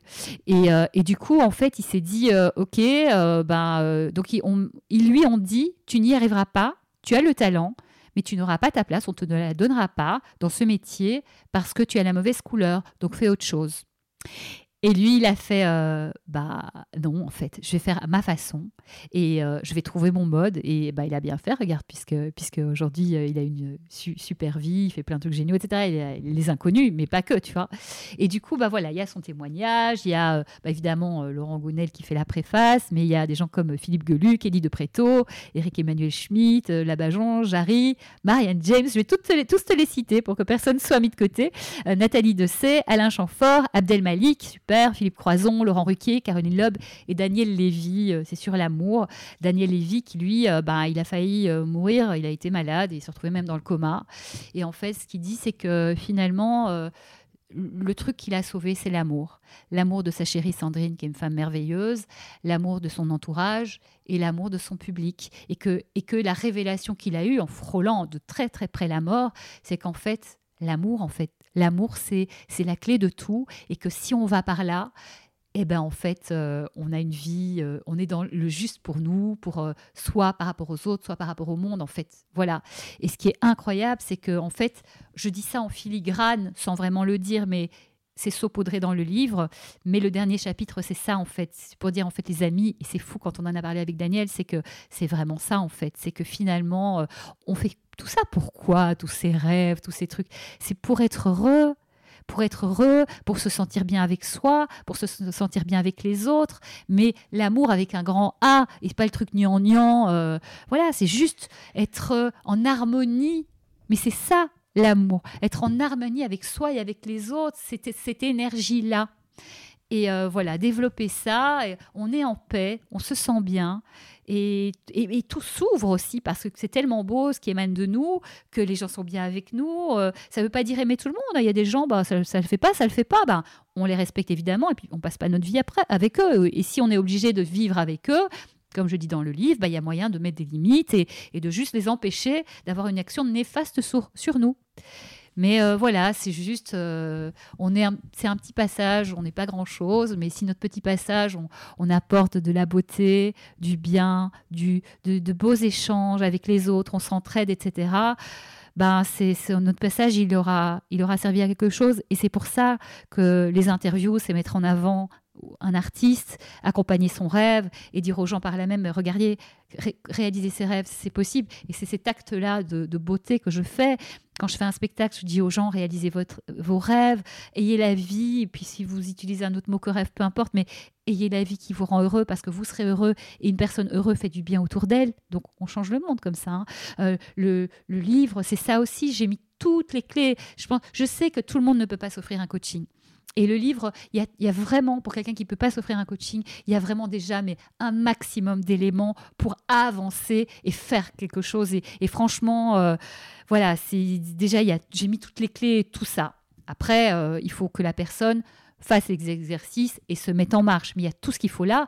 Et puis la conférence, pareil, c'est toujours. Euh, ça, ça, ça énergie. Là, j'en ai fait une il n'y a, pas longtemps, mais euh, des gens m'ont dit mais, mais euh, une dame adorable qui m'a dit Tu peux sauver des vies avec ta conférence. J'ai fait Peut-être pas ça, mais si déjà je peux. Enfin, avec plaisir, mais je pense que c'est un peu grand. Mais si déjà ça peut inspirer, donner de l'énergie, faire comprendre aux gens que c'est possible et que tout le monde peut y arriver et qu'il n'y a pas de fatalité. J'en suis l'exemple vivant. C'était voilà, je suis partie, mais dans mon dans mon jeu, il y avait pas de bonne carte, quoi. C'était pas cool. Et je suis allée chercher toutes les cartes à gauche, à droite, enfin toutes. J'ai pas toutes les cartes parce qu'on ne les a jamais toutes et que il faut toujours apprendre. Moi, tous les jours, j'apprends quelque chose, j'étudie quelque chose et je bois cette, ce monde que je trouve exceptionnel et d'une richesse incroyable. Et voilà, en faisant tout ça, eh bien, on avance et, on contribue, on avance, on devient l'artiste de sa vie. Et moi, je veux vraiment, si je peux, euh, mon petit passage sur cette terre, donner tout ce que je peux et, le partager à travers tout ça, conférences et livres et, et, puis les coachings et des trucs que je vais reprendre bientôt, les coachings de groupe et plein de choses que je vais mettre en place euh, voilà, bientôt.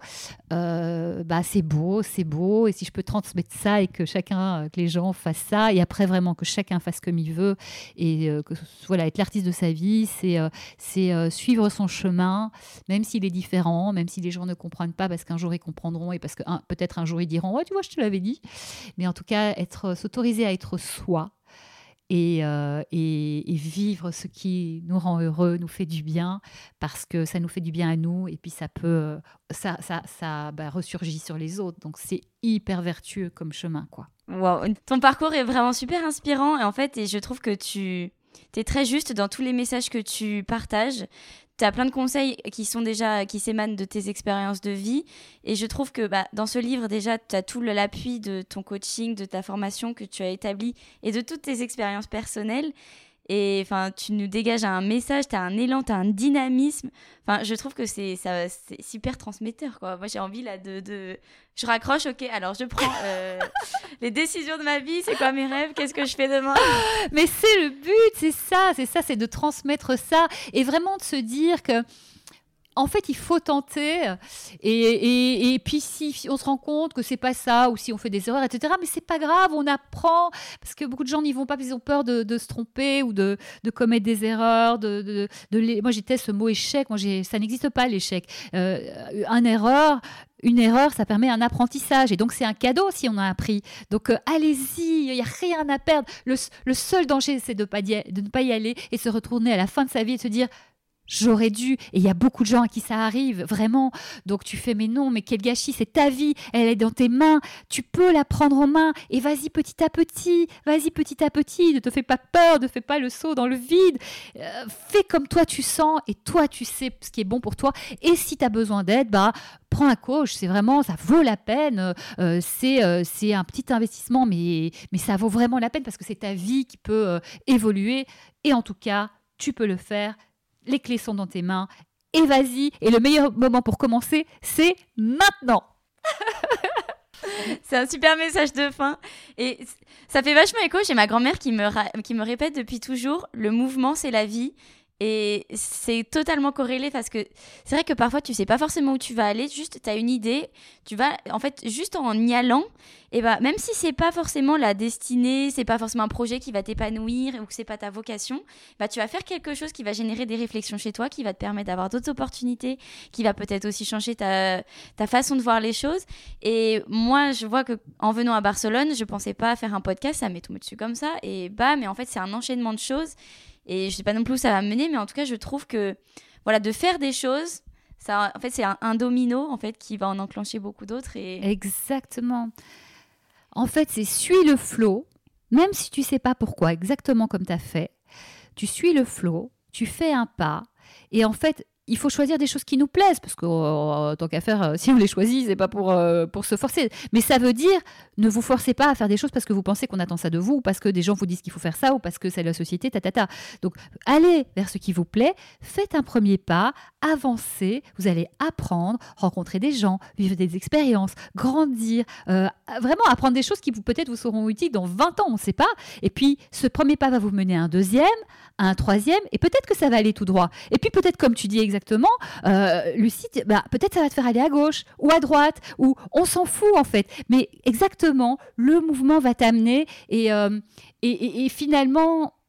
Et c'est pour ça que je dis choisissez évidemment les choses qui vous plaisent parce que Lao Tse dit le c'est un penseur euh, chinois qui dit le but c'est le chemin et que finalement l'important c'est pas tant de réaliser ses rêves parce que finalement peut-être que ton rêve il va changer mais c'est sur le chemin c'est ta vie, c'est le ici et maintenant, revenir à ici et maintenant, parce que tu ne vivras jamais qu'ici et maintenant. Et de toute façon, quand tu atteins un rêve, en général, tu passes au suivant. voilà, donc, euh, donc voilà, donc en fait, finalement, vis pleinement, choisis les bonnes personnes, choisis les, les bons sujets, choisis ce qui te plaît, avance et va voir ce qui se cache derrière chaque porte avec joie. Euh, tu es un aventurier de ta vie et plein de choses vont arriver, tout est possible et sois ouvert au cadeau, sois ouvert au cadeau. Ça veut dire, bah, peut-être que quelque chose va passer. C'est comme quand on vient me parler, tiens, euh, est-ce que tu veux être la marraine euh, ou participer à cet événement Euh, On cherche d'autres sujets, qu'est-ce que tu pourrais faire? Bah, ah bah oui, je veux bien être la marraine. Moi, j'adore quand les gens font des choses. Je suis là pour vous soutenir.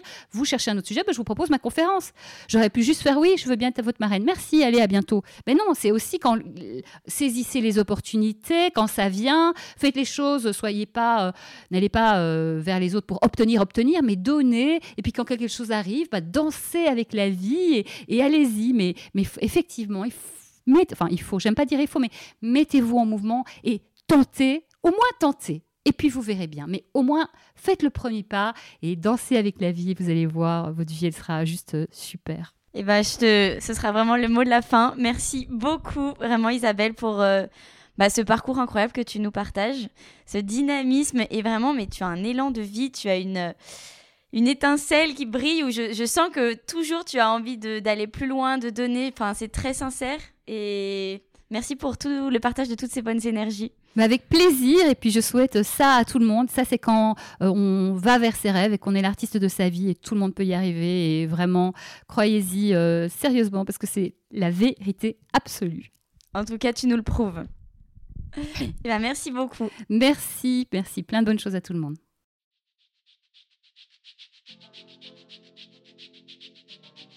Merci à vous d'avoir écouté cet épisode de Retour à l'instant T.